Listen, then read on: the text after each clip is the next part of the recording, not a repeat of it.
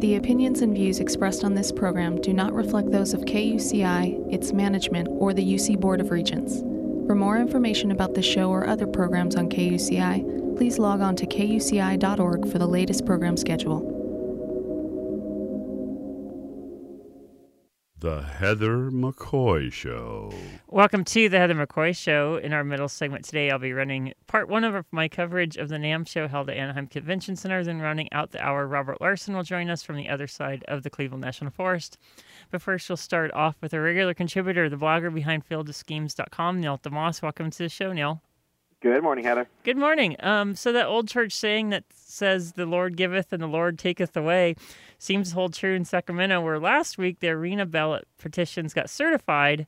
So the question of should Sacramento hold a vote on a new arena would take place. Then this week the city clerk ruled that A, getting the signatures on multiple different versions of a petition is a problem which should be obvious.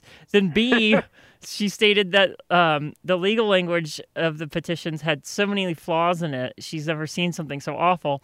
Um, so does this mean full steam ahead with uh, the arena in Sacramento at this point? See, I thought you were going to go towards the uh, the churches being seized by eminent domain story, ah. which the whole first lead, and I, I I missed the segue there. but yeah, Sacramento. So well, you know what it means is it heads to the courts, right? I yeah. mean, in in any kind of case like this, where you've got the city saying um, this is a violation of the the petitioning laws, where you've got uh, uh, you know multiple different both multiple different versions of the petition that were signed, and also there's like supposed to be language at the top explaining to people signing the petition that this is going to be a law if it gets approved, Oh, and okay. they left that part out. Oh, So it's it's kind of a mess, and the question is.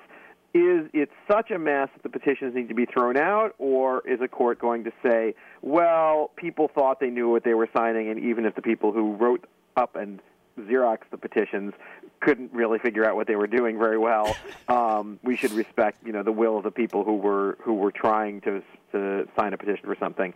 Um, it seems like the I wouldn't say consensus, but the majority legal opinion is that probably um, these petitions are going to end up getting rejected.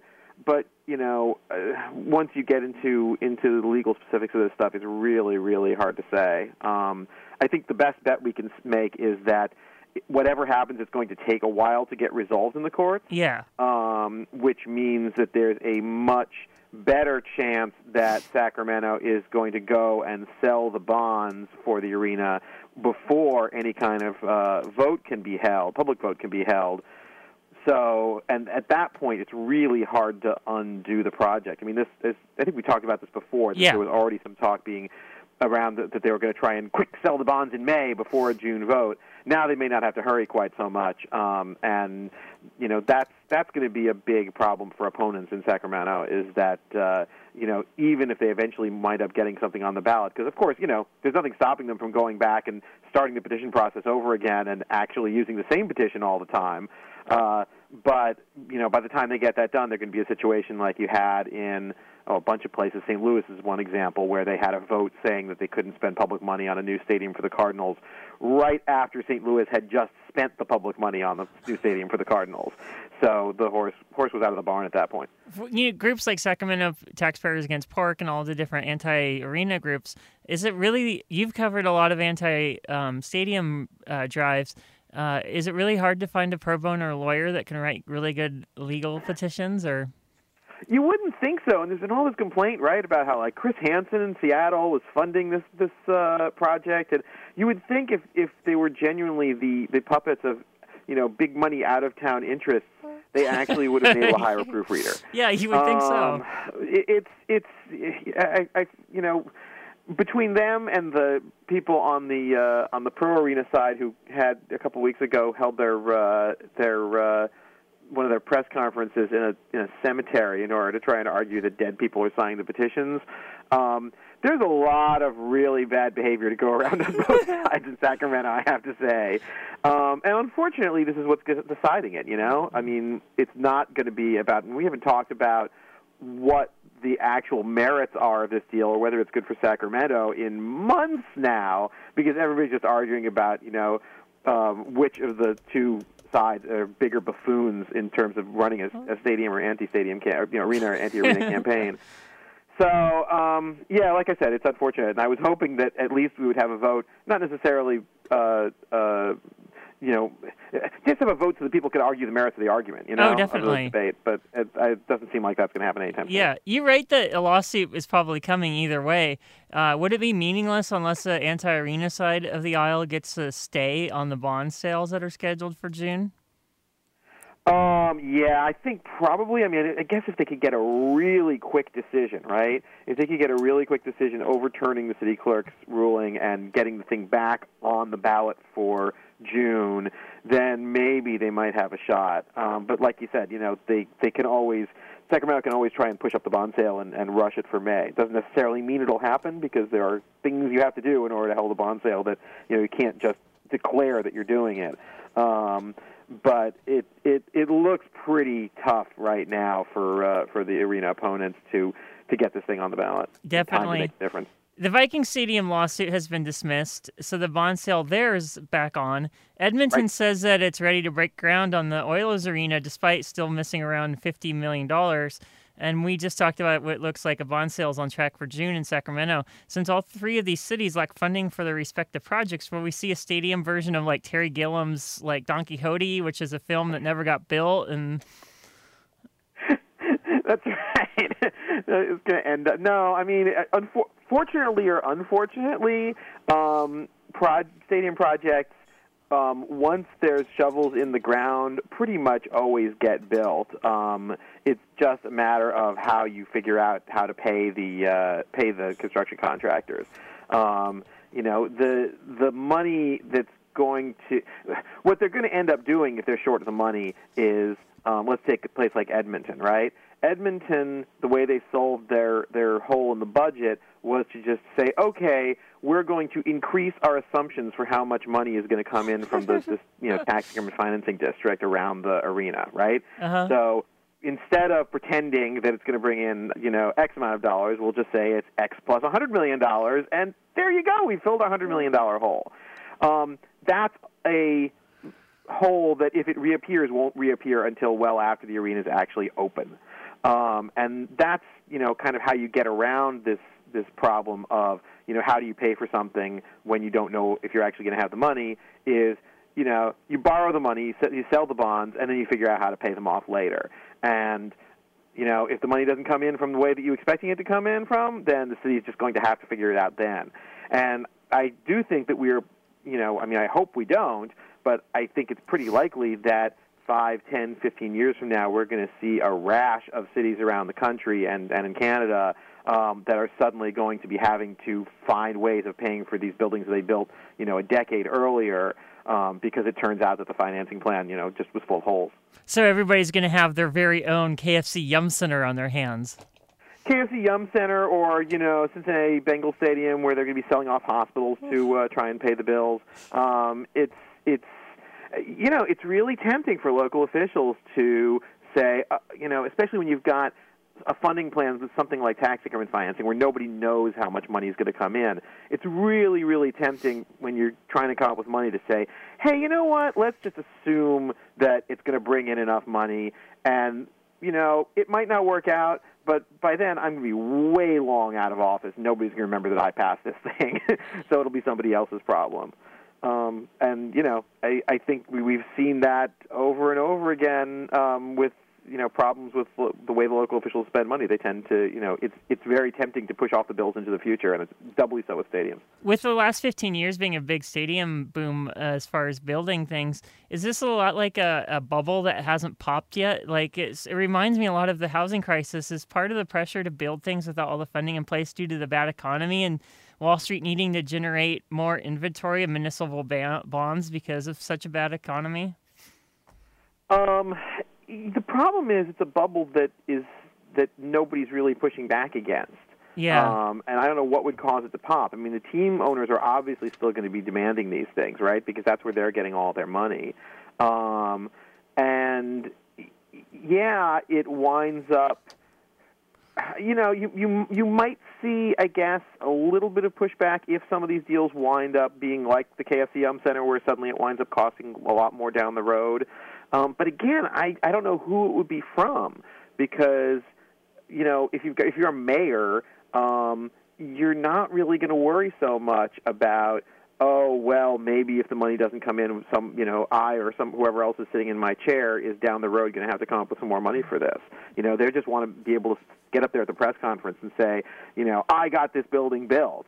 And until that changes i don't think that uh you know there's any chance of popping this bubble. I mean you know it's it's been a bubble all along. You know when you start from a situation where it's basically all about taking a whole lot of public money and using it to prop up team profits Uh-huh. um, you know, it's not like there was ever a return on the investment. Yeah, definitely. Well, you could turn it around, and yes, I'll be out of office. But uh, I one time I saw a speech about fifteen, maybe seventeen years ago. Uh, and Dennis Kucinich was talking, and he was talking about how he saved the Cleveland Municipal Power Company from being privatized, and um, he was out of office after he saved it.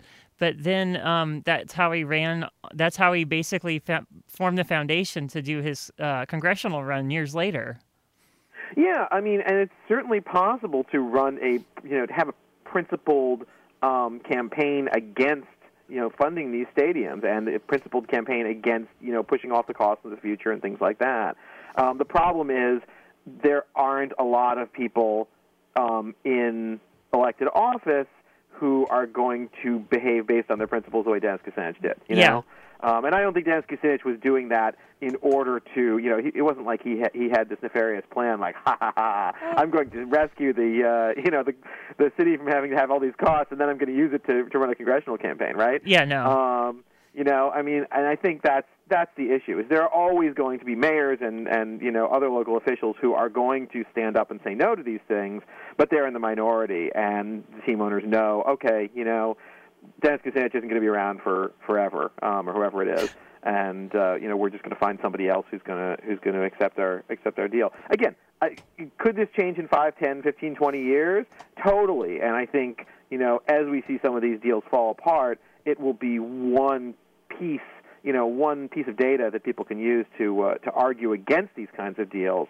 But um, it's you know the the reasons why they're happening um, are still very much in place, and I don't see them changing you know without a tremendous public uh, public opposition. Yeah, I, I love how in Cleveland they are proposing to extend the original sin taxes that built the three new facilities that the professional sports team currently plays in in Cleveland. The local politicians are saying, "Oh, the tax is the, extending the crass tax isn't a tax increase." Again, it's just like when are when are we going to wise up to this tactic? And that's another place where the argument is, well, we have to spend the money because we already said we were going to spend it. Because the in the original leases of the Cleveland teams, it said that the county was on the hook for maintenance of the buildings. And apparently, I mean, I haven't seen the actual language. I don't think know if anyone has, but Uh-huh. the um, the uh, the maintenance can be defined as improvements like new scoreboards and things like that. Um, again, it's very possible the county should be should be uh, trying to argue this more, um, but we would not be nearly in the same situation if the people who signed these deals back in the 90s had said, "Hey, let's actually define in the contract what maintenance means and me and you know indicate that it's about, you know, making sure that things don't break, not replacing things with more newfangled things whenever there's a newfangled thing, you know, that the team wants." Yeah, definitely. A few more details emerged about Syracuse University's proposed $495 million football stadium. Uh, I thought this was on the back burner. Um, you know, it's is on the back burner, but that doesn't mean they're gonna, not going to keep pushing for it. Um, it didn't make it into Governor Cuomo's uh, budget speech, um, so it's uh, it's you know not happening right now. Um, but again, Syracuse University still wants the thing built, and they still want state and county money. Um, and I think presumably what they're going to do is try and convince the state to you know start considering this at a time when it's not quite so high profile. Yeah. Um, and see if they can sneak it through that way. Um, you know, it, they're always going to ask. Yeah, definitely. Ever, things get moved off the off the front burner, but they always stay on the back burner for as long as as uh, as you know the whether it's a, a private team or a uh, private university wants them. I kind of came up with a devious plan if I was a university president. Um, uh, universities obviously can't move their campuses, but you can threaten to move the stadium closer to a satellite campus in a couple cities away. Oh yeah, hey, you could threaten to move the stadium out of state. I mean, you know, nothing saying that uh, Syracuse football team has to play in Syracuse. Yeah, exactly. Um, on, They on can, they can move to Canada. exactly. Uh, so on that note, um, an amusing thing it, to end it. So Florida Marlins team president David Samson is on the show Survivor. Yes, this is awesome. And his and his bio is that. Wait, hold on. I have to find the actual uh, exact quote. His his bio says, "Oh man, do you have it in front of you?" Do I have it in front? Um, let me pop up the thing real The exact fast. quote. Yeah, uh, I think it's on this one here. It's real, Browser load quick. Um, yeah, it's really uh, great right, though. his- yes, his uh, he he was asked what his personal claim to fame was in his survival. Oh, yeah, that's right. and his answer was. Got local government in Miami to contribute over $350 million to a new baseball park during the recession. This is what he wants written on his, well, his Survivor bio, if not necessarily his tombstone. You know, what he's proud of is I arm twisted the people of Miami to give $350 million to my team. And, you know, unsaid is, and then we traded everybody, and now we're terrible again. Yeah, I always like how um he's like he didn't he as a Times note she quote it, Samson was president of the team when they won in 2003 or 2003, but he, this is what he chose to choose as his career highlight. That's that's really funny. Yeah, well, somebody pointed out, um, I think it was a commenter on my site, you know, Samson had next to nothing to do with actually the team actually winning in 2003. Yeah. Nor did, nor did Jeffrey Loria, for, for that matter. Um, so, uh, so uh, aside from signing the checks. Um, so, you know, I guess it's it's maybe he's just being honest. You know, and really his greatest accomplishment is uh, you know, getting up there every year and saying the Marlins aren't going to be back if we don't get a new stadium. Um, and admittedly, nobody ever believed him because he said it every year. Um, but uh, but eventually, they got their new stadium. So I guess it's something to pat yourself on the back on. You know, you you work on something for ten years, you want to at least uh, be able to take credit for it, even if it's what's the word evil. Dubi- dubious honor. Yeah, Yeah. Dubious, that's a much better word. there you go. So um, Neil deMause, he runs fieldofschemes.com and he wrote a book by the same title. Thanks for being on the show, and we'll talk to you next week. Always a pleasure. Talk next week. Okay, and this, of course, is the Heather McCoy Show.